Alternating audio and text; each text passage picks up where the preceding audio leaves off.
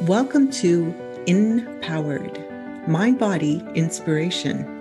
The mind is the map to wholeness, wellness, health. The heart is the key to genius and inspiration. Join me and my guests as we explore how to release and rewire into who you truly are, unique, whole, and empowered. Please like, share, and subscribe. Spiral up, spiral out. Welcome, everyone. Today we have Dr. Roseanne Capanna-Hodge, an integrative and pediatric mental health expert who is changing the way we view and treat children's mental health. Her work has helped thousands reverse the most challenging conditions: autism, ADHD, anxiety, Lyme, PANDAS, and more, using proven holistic therapies. She has been featured on dozens of media outlets and is author of It's Going to Be Okay, Proven Ways to Improve Your Child's Mental Health. Empowering. Let's see how this spirals out. Welcome, Dr. Roseanne. I'm so excited for this conversation about all things kids' mental health. Right? And you're such an expert. It's so good to have you on. So let's just start with, a bit of the history and some of the causes that you're seeing. And it's become a bit of an epidemic in itself these days. So yeah, just give us your take on what's happening. Yeah. So, I have to start with, this is my 30th year in working in mental health with kids and families. It's something I love to do and I'm really passionate about, and I'm deeply concerned. And in January of 2020, right before the pandemic, I started the Global Institute of Children's Mental Health, really as a platform to educate parents about there are solutions for their kids' ADD, focus problems, OCD, whatever's going on with your kid. There are effective science-backed solutions. And guess what? They're natural. So that's what the science tells us. Yeah. Right. How about that? So, and I talk all about it in my book, It's Going to Be Okay. But what's going on? Right. And so first of all, I want to say to parents there, and anybody listening, there's no one thing. It is a perfect storm of things coming together at the same time. So why are kids struggling more? Why are parents struggling more? And how to manage behavior or get their kids to pay attention or have good executive functioning? What is going on? So first of all, let's talk about things from the nervous system and the brain and the body, because that's where it all starts, right? So we have chronic stress in our lives, kids and adults. And kids are hit with it in two ways, right? So even right out of the gestational period, when you're carrying your babies, stress impacts how their brain and body develops in utero. Not making you feel bad.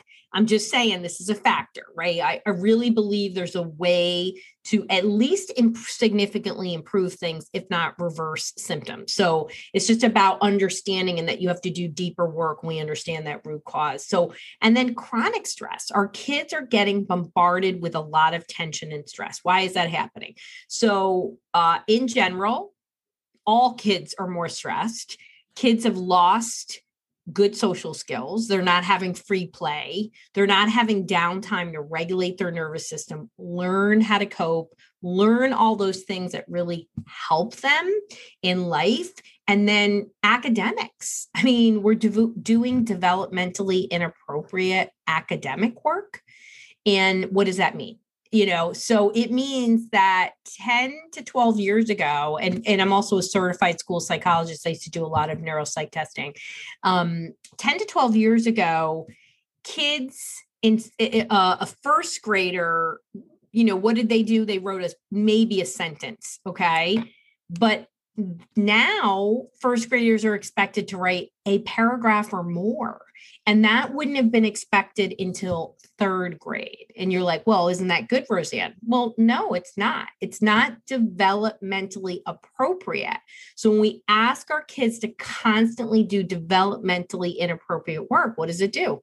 Stresses their nervous system, right? Makes them feel inadequate, makes them feel stupid. You get calls about their handwriting and the quality of their work, but It's not developmentally expected work, but we're pushing our kids in these areas, and we're pushing kids in academics, and we're moving away from teaching them to play, teaching them to problem solve, teaching themselves to know themselves and like themselves. And you say, okay, well, that comes with all that other stuff. No, it doesn't. Yeah. Right. And, you know, Jane and I are both the mothers of teenagers. I also have a school age child, and, you know, you can even have seen it in that window of time, right? With your kids, right, Jane? Oh, I was shocked by how much they were expected to do in grade 1, 2, 3, 4, 5. And you know what I found more shocking was if you let your kid actually do their own work, they would get the low marks, which added even extra stress.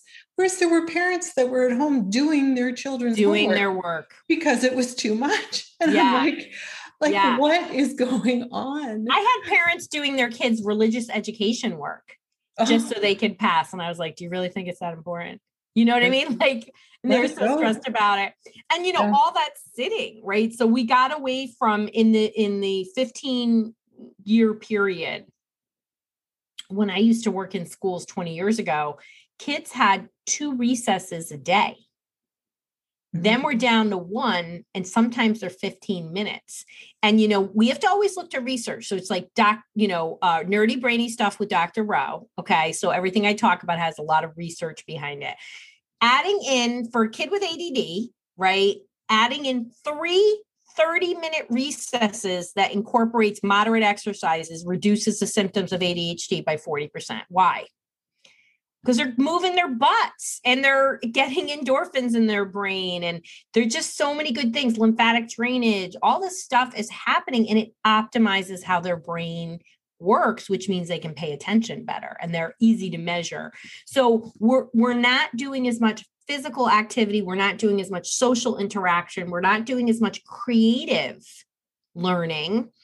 And creative learning is where your kids become leaders and not followers, right?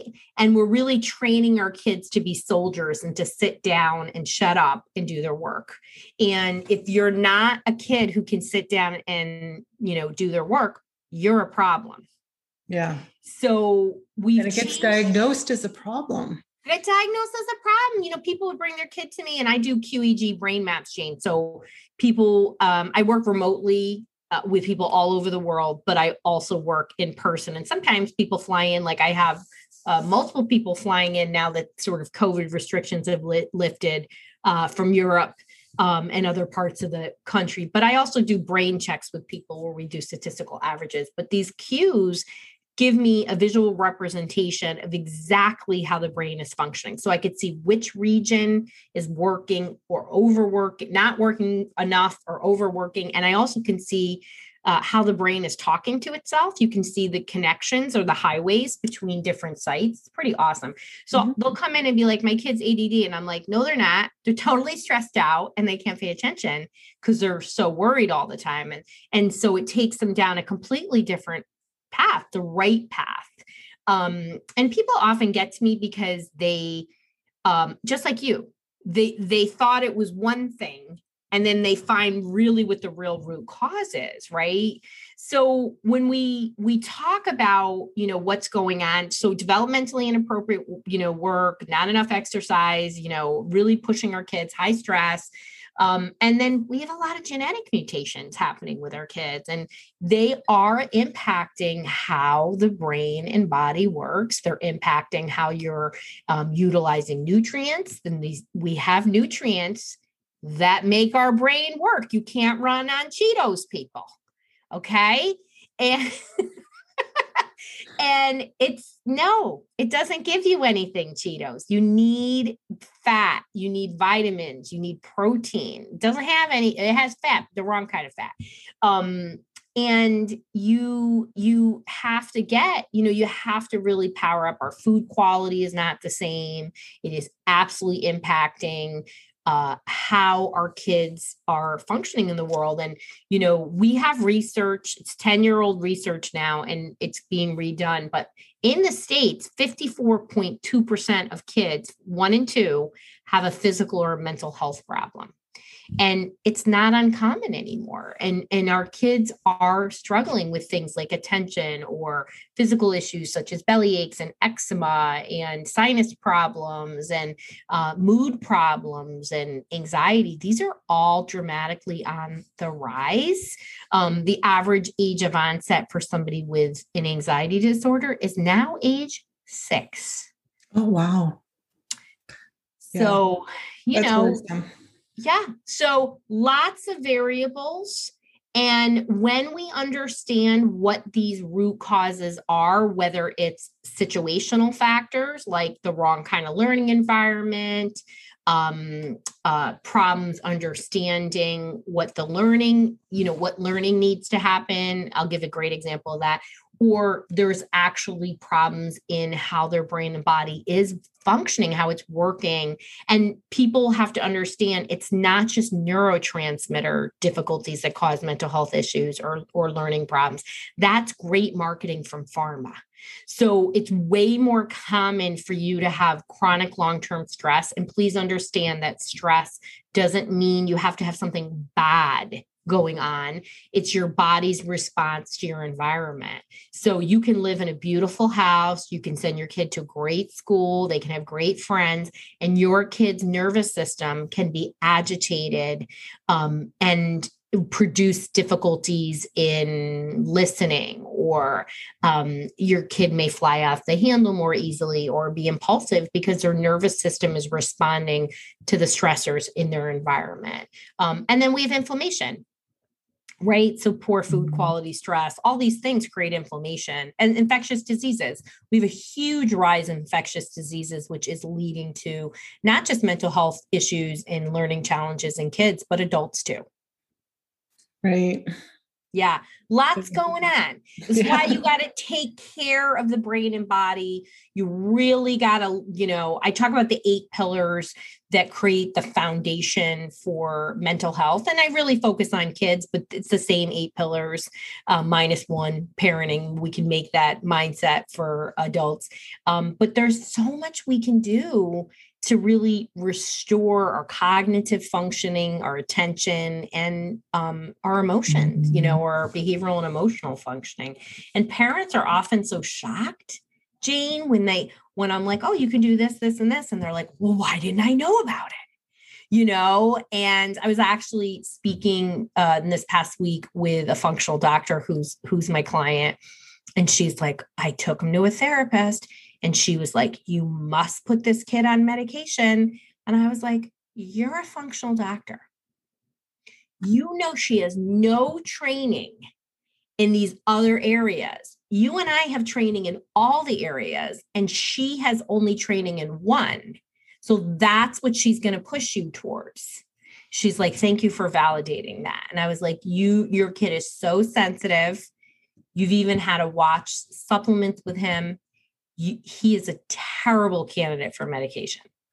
And she was like, thank you for talking me off the ledge. I was like, we're all on the ledge sometimes, Yeah, but it does tend to be the first thing that they push because it is all they know what to do. And they all know what to do. And then on our end as parents, we believe, because this is all we know, that there is a magic bullet, a pill. There's a pill that's going to fix it. And I'm going to tell you, having 30 years of experience in everywhere from psychiatric hospitals to schools, you name it, I've probably worked there, that I rarely saw it work. And in fact, most of the time, what I saw it do was create unbearable side effects. Yeah. From everything from psychosis. It's very common for me to see psychosis with the kids I work with. And people are like, what do you mean it's common? And I'm like, it's common, so people are so shocked by that. Yeah. So you're creating a worse condition. Yeah. And parents they're not doing anything wrong. They're getting guidance from people they think they trust. What I try to say to people is, first of all, hone in on your instinct. Right? And we should never reach for psychiatric medications as a first line of defense with anybody, but especially a developing brain. Yeah. You're going to, we know what the research says about psychiatric medications. First of all, things for like ADD. So, medications for ADHD, 100% of the time they have a side effect. 100% of the time. I'm sure your doctor didn't tell you that.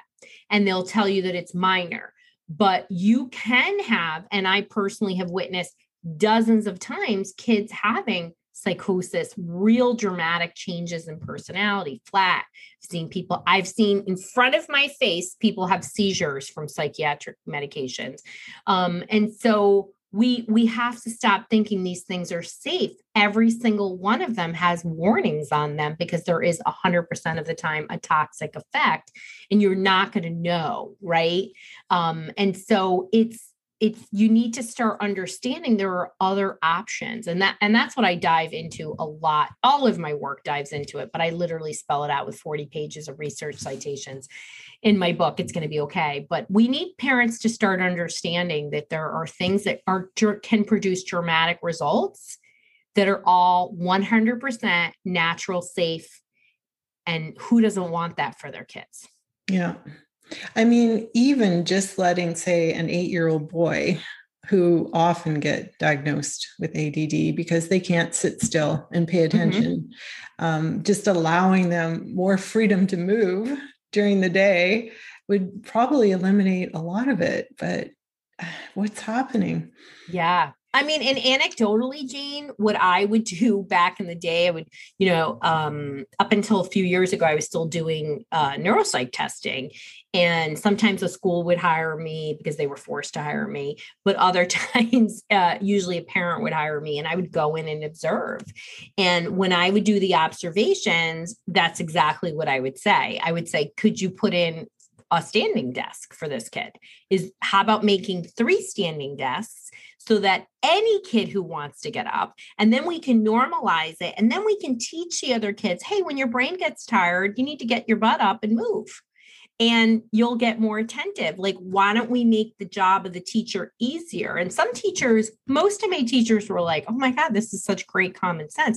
Some teachers were like, this is more work for me. And I'm like, but you're correcting this kid all day and you're in a negative loop. But absolutely, let's change our environment. Let's change what we're doing to what we know about the brain. We know stimulates attention and learning, good socialization skills. And we put that in broad spectrum. I tell you what, they're going to need to start thinking about this as these kids are all really returning to school, because kids have lost the structure and routine. And some kids are going to come back agitated because their parents have been agitated. Right. So, kids regulate of all ages based on how a parent is regulating. It's called co-regulation. So we've got to take care of ourselves and put our own oxygen mask on for ourselves, but also as a role model for our kids. And then also that they're energetically, whether you want to call it energetically or subconscious, is picking up on all those subtle behavioral cues that when you show when you're stressed. Yeah. Yeah. When your kid comes home with the D and like my kids have come home with 2 hours of math homework in grade 3. And I was like, what? Okay. We're doing half an hour. Yeah. And that's it. I'm not good for you, Jane. People probably are afraid to set boundaries, but I think that that's okay. Yeah. Like, it just is common sense that no kid can do 2 hours of math homework after being in school all day. I'm like, no, they should be playing. They should be getting that itch out. Hanging out with other kids, doing fun stuff, Yeah, totally. So I always questioned it. And as a naturopathic doctor and a homeopath, I see a lot of ADD and mothers worried about their kid going on, the meds for it. And I just say they're a young 8-year-old boy. They're going to want to move about and they're not going to want to pay attention. So we just have to take a breath and not buy into it quite. No. So much. And really being intentful about the type of movement they do is really a wonderful strategy. And again, there's a lot of science behind not just ADD symptoms, but anxiety and depression with movement.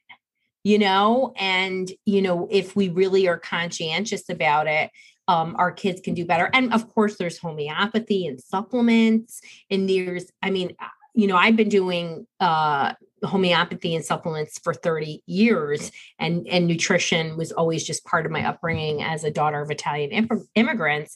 And, you know, just common sense says as adults, when we eat better, we notice a difference in how our brain works, right? So why wouldn't it be the same for your kid?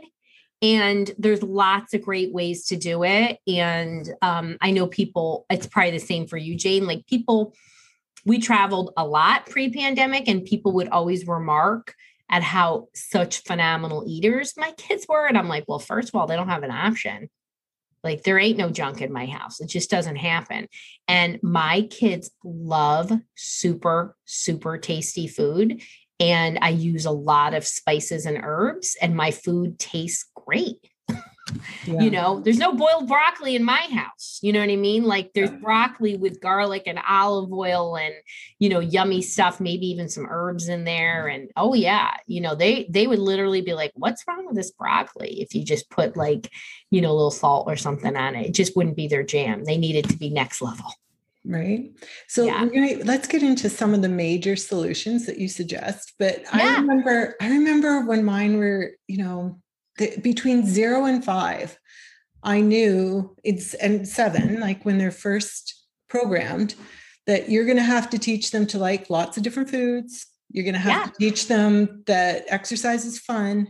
Yeah. And to be a kid and use their imagination. And like, if you don't do it at that time, it's an uphill battle after that. It's an uphill battle. It's not impossible. And unfortunately, Jane, when people come to me, they're often in crisis. They're often like, oh my God, it's 11th grade.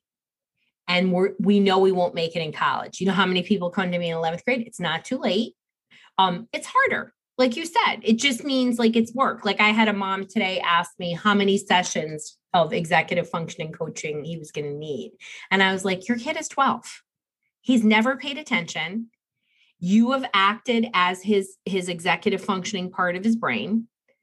You're not going to do this for less than, you know, 6 months. Like, this is a process. Like, you're going to have to relearn it, and you're going to have to relearn. So it's always possible. Just know it's more work. And, you know, I have a magic wand on my desk for a reason, because I pull it out on every intake and let people know that I don't have a magic wand and that it's a partnered process. So and what does that mean? It doesn't mean sometimes it's doing dramatic things, like tons of people do neurofeedback with me and biofeedback and PMF. That's a major undertaking. It's an easy undertaking, and it's super pleasant and ridiculously effective. But a lot of times it's these small switches, just like you said, Jane, like when your kids were little, you just integrated it in, and it's just so much easier, right? Like, my teenager is an awesome eater. Like, he doesn't eat junk. Does that mean we don't have sweets and things like that? No, of course he does, but it's just really good quality stuff. Yeah. Yeah. Mine actually amaze me. They get up and make eggs on avocado and toast. Today. And I'm like, oh, that's really cool. Cause now they're old enough to do it themselves. Isn't it cool? Yeah. And that's a big thing. I talk that about a lot. My kids, they couldn't even walk, and they were preparing food. Like, your kids should take ownership of their food, and they're way more willing to try foods when you get it, you know, get them to prepare it. You got a teenager, you say, hey, guess what? Wednesday night is your night for meal, and you're going to be preparing it. Yeah. Oh, excellent. Yeah. I'm just happy they do breakfast and lunch. Yeah. I'm just saying, if you have to start somewhere. Yeah. My kids all the time, like, you know, my youngest is very mature. And so he could use a stove independently. So like, he could use at 6 a gas stove independently. We were there, but by the time he was like 8 or 9, he could use it without us being in the room. And he's mature. He's like a 50-year-old is what he is. It's really cool. Yeah. So he would be like, hey, I'm making lunch. I'm making soup, you know, in my house, they make things from scratch. So he'd be like, do you want some? this is really good. I'd be like, are you going to put jalapenos in there? Because he likes really spicy stuff. Yes. Okay. If you don't put 7 in there, I'll eat it. Right. You know, he's like, okay, you know, so it's really cool. He's very proud of himself. And I love to hear him say what a good cookie is and things like that. It's great. Yeah. I made mine. Look, we have horses. And so they were responsible for bringing them in and feeding them and mucking their stalls and everything. So they got a little bit of reprieve on making dinner, but they're, you know, kids aren't perfect. We at 14, they wanted to get to heck off the farm. They'd have nothing to do with any of that, but they didn't forget it. And now they've outgrown that. Like there's 14 to 16. I call it the witching years. I don't know what's going on in those brains. But if you can pop out at 16 or so, you're going to be yes. Right. Yeah. Boys' brains really start to mature around 15 is when they really start to mature. And so if you have ADD or a developmental disorder, it will be on a delay, but it does start to really happen. I feel like that's when all your good parenting really starts to integrate, yeah. Right? You know, and some kids are just easier to parent. I mean, let's just be honest. It's their temperament. It's how they listen and respond. You know, some kids are more sunny in their disposition. Some kids are always a no first, and it just makes it harder, you know, but it's like, don't give up. It will all come together when they're 16. Yeah. Yeah. And it does. It totally does. So there's hope. So yeah, let's talk about some of the major things that you tell parents are the most important. You know, I think the first thing that I tell parents, you know, if you have a kid that's struggling and, you know, think about it, more than 50% of the US of a population has kids that are struggling. And, you know, in Europe, they see a dramatic increase in mental health issues and clinical issues. It's no longer just most prevalent here. And in the States, you know, what happens in the States is we live a very high stress lifestyle, and people aren't as connected as they should be socially. We don't have the same time off as other countries. And we do believe a pill can fix it. So prior to the pandemic, 1 in 6 Americans is on a psychiatric medication, adults, 1 in 6. So it's just a way of life and people aren't really trying to change their behavior. So the number one thing I say is believe. So I think that's the biggest uphill battle I have with parents is they don't believe that evidence-based, science-backed, natural approaches work. Mm. And as soon as you start to doubt it, oh, this supplement, how could magnesium and vitamin D be so important? Because it is, you know, those are nutrients that help power up a lot of functions in the brain and body. And if you're, you know, it's like, I have to always give an analogy of a car, right? It's like, if you have a Maserati and you're putting regular gas in your Maserati, that sucker's not going to work great. It's going to work. It's not going to work great, right? And they're like, well, if I add this and I fix this, no, you got to put the right gas in. That's the problem, right? You know, we maybe have to do some cleanup because you might have damaged some things, but then we got to put the right gas in. It's that same analogy. So believing that it's possible without being on a worry train is the biggest challenge I have with parents, right? And I had a mom ask me this morning, you know, how good is this therapist? How is this person going to work? Is this treatment going to work? And I said, let me tell you something. The only time I don't get anybody better is one reason. It's because of the parent. It's because the parent doesn't believe it and doesn't do the work. And she's like, yeah, but, and I'm like, there is no yeah, but. It's yeah, and I will do the work. So as corny as that is, Jane, it is truly the biggest limiter in healing for anybody, whether it's yourself believing that you're going to get better. And let me tell you, I've got a kid with Lyme and PANDAS. It is hard. It is hard. My kid couldn't be doing better. He's 16 and we're out on the boat a few weeks ago. And I see a Bartonella rash on his back. I thought I was going to throw up. I mean, I was like, are you kidding me? I have literally spent hundreds of thousands of dollars, 14 years, like, and that damn, you know, effing Bartonella thing is back on his back, you know, on his back. And I was like, hold on, he's not falling apart. I'm going to address it. I'm going to go back to what works, get off the damn worry train. You're going to be okay. You know what I mean? So, and I said, that's it, you know, and here we are, less 5 days later, back on treatment. I can already see that the Bartonella, for people who don't know what it is, Bartonella produces, it's a tick-borne infection, largely parasitic, and it's the most known tick-borne infection for psychiatric issues. And it produces a stretch mark like rash, typically on the trunk of a person. So it can be, if somebody's had weight gain or loss, it can be missed. And so it's just very, very, when you see it, you're like, that's Bart.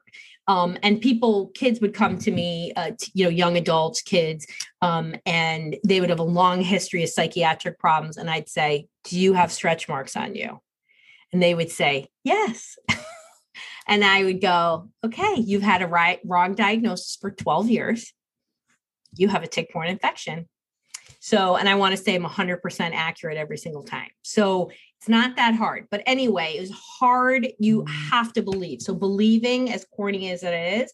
And then my other big, huge advice is don't helicopter parent your kids. This is a worst trend I have seen in 30 years. We have to teach coping skills, people. Okay. So you are doing the greatest disservice that your kid for their entire life. You are going to give them a lifelong problems with managing stress, getting along with others, and you are going to limit their success. Limit their success, people. What does that mean? They are not going to make as much money, people. Because ultimately, in the end, what do people want? Good grades, and they want their kids to have jobs that make money. And when we can't cope with stress, we are not leaders. We do not stretch ourselves to the areas in all the areas. We limit what we can do. And little tweaks in how we talk to our kids to reinforce their problem solving, to teach them to actually let them be uncomfortable, to actually let them fail is some of the best learning you could give your kid. Can I get an amen on that? She's shaking her head. Yes. I mean, and what's helicoptering? I mean, I've had to say to myself so many times, just zip it. Like, you don't have to say it every day. Like, yeah. Let the kid, come along, and it's selective, right? What you say. And we've gotten to the point where we don't want our kids to feel discomfort, grief, sadness, upset. We want them to experience those moments with us. So when the big stuff happens, they know what the heck to do, and it doesn't make them fall apart, you know? So that's some of the biggest trends. Kids don't have stress tolerance. And then when you don't have stress tolerance, you don't know how to handle little things or big things, you know? And then we're constantly going in and life preserving them. And, you know, so a lot of my work is teaching those coping skills in those tweaks and how you do it. It was really interesting. I do a podcast with my friend, Dr. Dan. I go on his podcast probably once a month, right? I'm going on tomorrow. And I didn't know this, but the last time that I saw him, I'd been on there like 4 times. He said, Dr. Rao, want you to know we implemented what we've been talking about for this 4 months. And let me tell you what happened to my kid with ADD. And I was like, what happened? I don't know this, right? He goes, it's completely changed our parenting relationship. I don't have to yell at him anymore. He doesn't feel shame about himself, and he's doing his work on his own. And he asked me for help. He would have never asked me for help before. Instead, it was friction. And he was like, all I did was make some tweaks based on what you said. And I was like, oh, this is like amazing. I'm so glad. You know, he's like, I really have to thank you. I can't believe the difference in just subtle shifts and how I was getting him to manage his own stress, problem solve on his own, and stop the rescue cycle. Right. You know, and he's like, I had to let him fail. We definitely had some D's and F's, and I said, I'm here to help you. I'm not going to figure it out for you. And he was pissed off, the kid. And then he just was like, I can do this. I can swim. Right. And he swam and he was like doing great. And then he just feels so good about himself, the kid, you know, so happy to hear that. Plus I love Dr. Dan. He's one of my favorite people. So.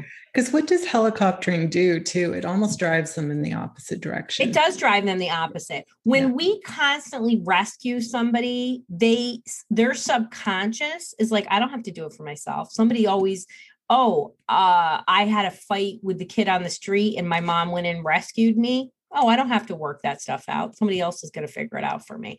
We don't get them to think and problem solve. Like, you know, somebody was talking to me this week about how bright their kid is. And I said to her, you're a physician. It does not matter how bright your kid is. If you can't do basic common sense things, your kid will not get anywhere in life. And so a pill isn't going to fix that. You've got to do the work. You've got to do the learning. And she was like, oh my God, thank you for saying that to me. You know, and I thought, here's a really smart person, a physician, and I'm having this conversation. There's no magic, right? And then so much of the relationship is this friction. And I'm not revealing any information. This is the same conversation I have with every single well-meaning parent who wants their kid to be successful. Well, the real key to success is your kid to figure it out with your help, right? Not rescuing, but cueing, reinforcing it, and you know, your kid feeling great about themselves. Because if you're constantly like, you need to do this, you need to do that, it's going to erode your relationship. Your kid's going to say, I'm not capable. Yeah. And so A, they've never actually achieved anything. They don't know what that feels like. No. And B, they haven't learned how to pick themselves up when they fail, which is like a huge life skill. Huge life skill, you know? I find they learn it through sport. Like, you know, if they're not going to learn it at school, but again, you have to let them fail. Like you can't let them just quit. Well, and a coach is a great example, right? You know, so a coach really gets you, they don't do the work for you. They support you, they reinforce you, but they also say, hey, that sucked, buddy. You didn't do that right. You need to do that. You know, and so it's that same kind of coaching mentality, right? But instead, you got parents doing their religious education homework and doing their kids' homework. So they're afraid of the ramifications, you know. Kudos to you to go in and saying, hey, we're not doing 2 hours of homework a night. It's not happening. I did it regularly. And I found it just got worse in high school because they pushed 5 years into 4 if you wanted to do upper level. And I was like, nope, not doing that either. We're doing it in 5 years. So, you know, you just have to be willing to let them not be. Absolutely. And where are you racing them to? You know what I mean? Like, it's just so crazy to me, you know, like, right? And they want their career figured out in grade 9 or 10. I'm like, I didn't know until maybe halfway through university and still didn't know. Undeclared was pretty normal when we went to school, you know. It's like, you can let people figure things out. I actually would love for, you know, like, some countries, you know, kids don't go to college right away. They do a year of service. I wish we did that here. The incessant talk of where are you going to college? Where are you going to college is so terrible for kids. Because I don't believe everybody should go to college. I think there's trades. I think sometimes people need to do the military. Sometimes you need to do Peace Corps. And I just think if we had a year of service or in the military or some organization, you know, health organization, whatever, that kids would then focus on service. And it would give them breathing room and it gives them all a chance to mature, because most kids can't handle the social components of college. It's a lot because they haven't been independent. They've been parent helicoptered. And then people think, well, they're going to be okay. I'm just going to push them out the door in college. And many kids, you know, 40% of kids leave or flunk out or transfer from the university that they go to. yeah. first year. Right. Because they're going, wait, I didn't really want to do this. I thought maybe I did.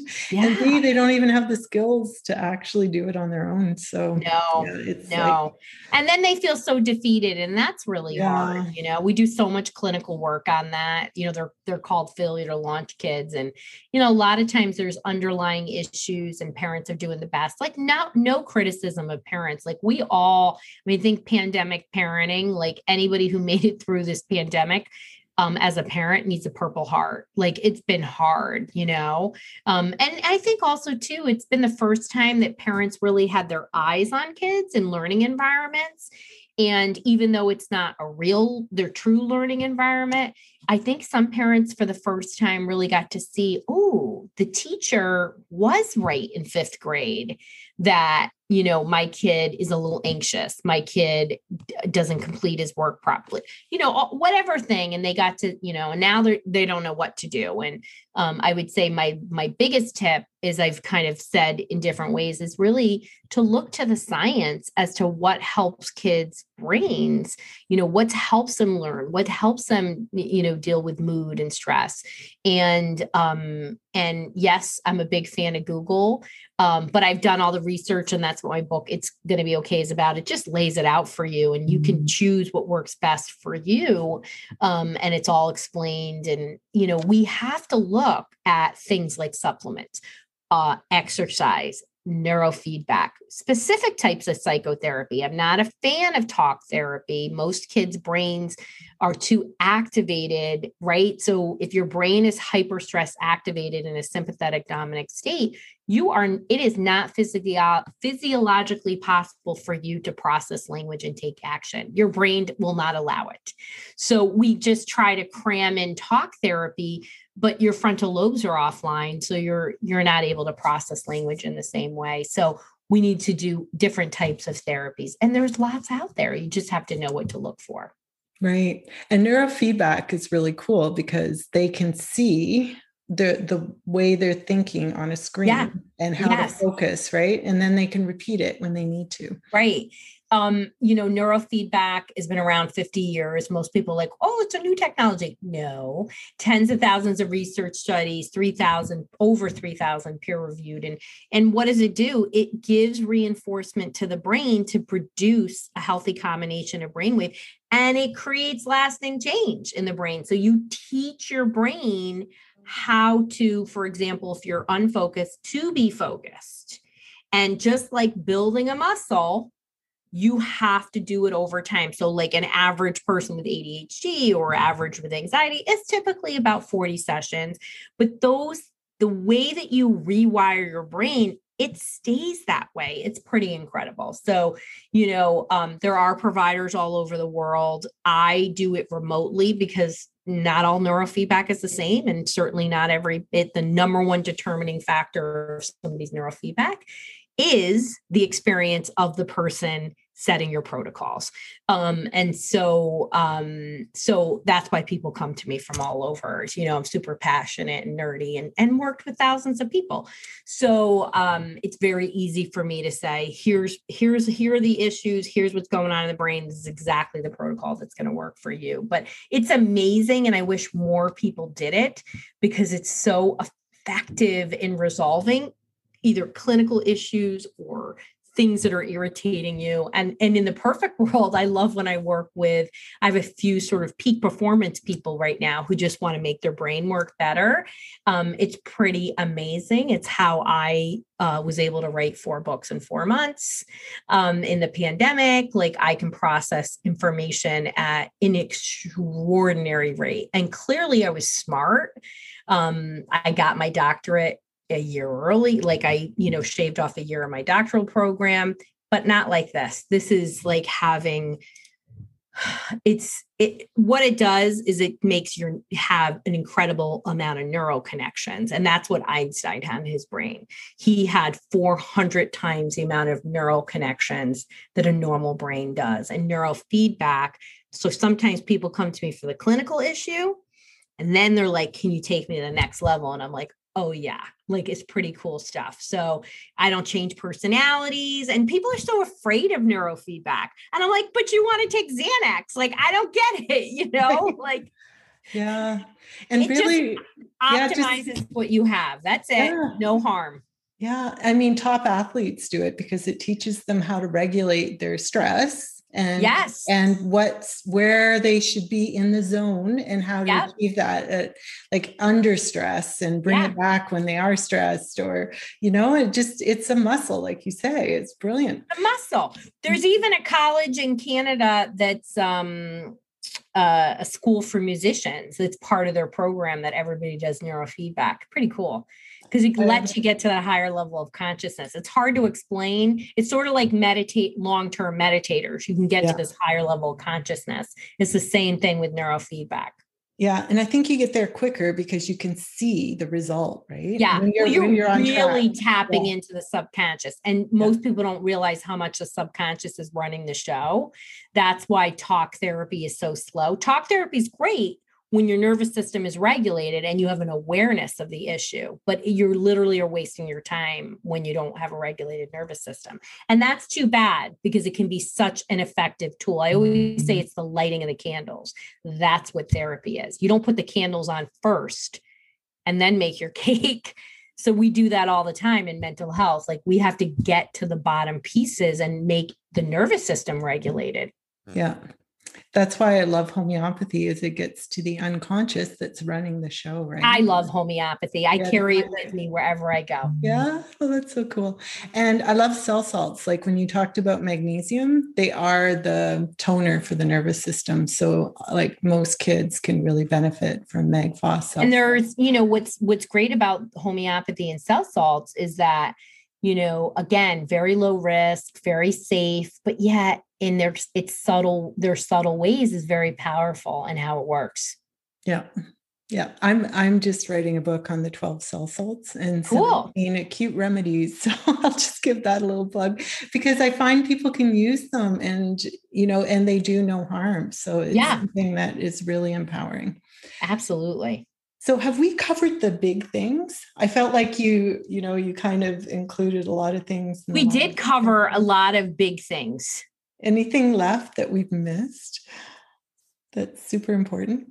I mean, you know, I would just say, you know, that I always say I really emphasize belief, and I just can't minimize how important that is, and really taking time to regulate the nervous system, whether you do breath work or yoga or prayer or meditation. You know, all you need is a minimum of 10 minutes, and everybody should incorporate that into their lives. It's like probably my biggest tip across the planet of all ages. And, you know, when you are not stressed and your kids are not stressed, and again, know that stress can be perceived, it can be real, it can be imagined, and it can be the people around your kid being stressed in the classroom, whatever's going on. We are, and you can see it so much in this pandemic, like it's pretty clear, like, oh yeah, I can see the world being stressed. We've got to do our part and take care of ourselves, and we have to help our kids take care of ourselves. I can't say that enough. It's the biggest missing piece out of everything across the globe right now. Yeah. I mean, if in our schools, instead of pushing a drug, we did neurofeedback, meditation, deep breathing, and more exercise, it would probably be incredible, the change. Yeah. Throw some really good nutrient dense food in there. Bam. Right. Bam. Thank you, Hunt. So we didn't even get into autism, and that's an earlier diagnosis, but maybe we should do that in another episode. I'd love to talk about autism in a whole other conversation. Okay. And so let's do that. And just tell everyone where they could get your book, because I think that would be so helpful for so many to have that. So my book, It's Going to Be Okay, which I named it that because it's the first thing I tell all the parents I work with, because they need to hear that, because we're only as happy as our happiest kid, right? And worry is, when your kid is struggling, you're going to worry. And you know, I always say it's going to be okay because there's solutions, right? And I'm known as the solution finder. So you can go to itsgonnabeokay.com. You can get the book there, and you get free gifts, or you can go to Amazon and get it there. And then you can find me, Dr. Roseanne, DRROSEANN, everywhere, .com, YouTube, TikTok, and Instagram. You can find me as Dr. Roseanne. Perfect. And I'm going to put those links in the show notes, so they're easy to find. Thank you so much, Dr. Roseanne. It was such a pleasure. Such a pleasure. I always love talking to people that are, you know, supporting people in such safe and natural ways that really work. Thank you. Yeah. Just to empower, you know, we feel so out of control when we have all the knowledge that we need. Just look for it. Yeah. Thank absolutely. You so much. Oh, my pleasure. And for everyone out there, don't forget, don't give away your power to anyone else. Be the creator of your own life. Spiral up, spiral out.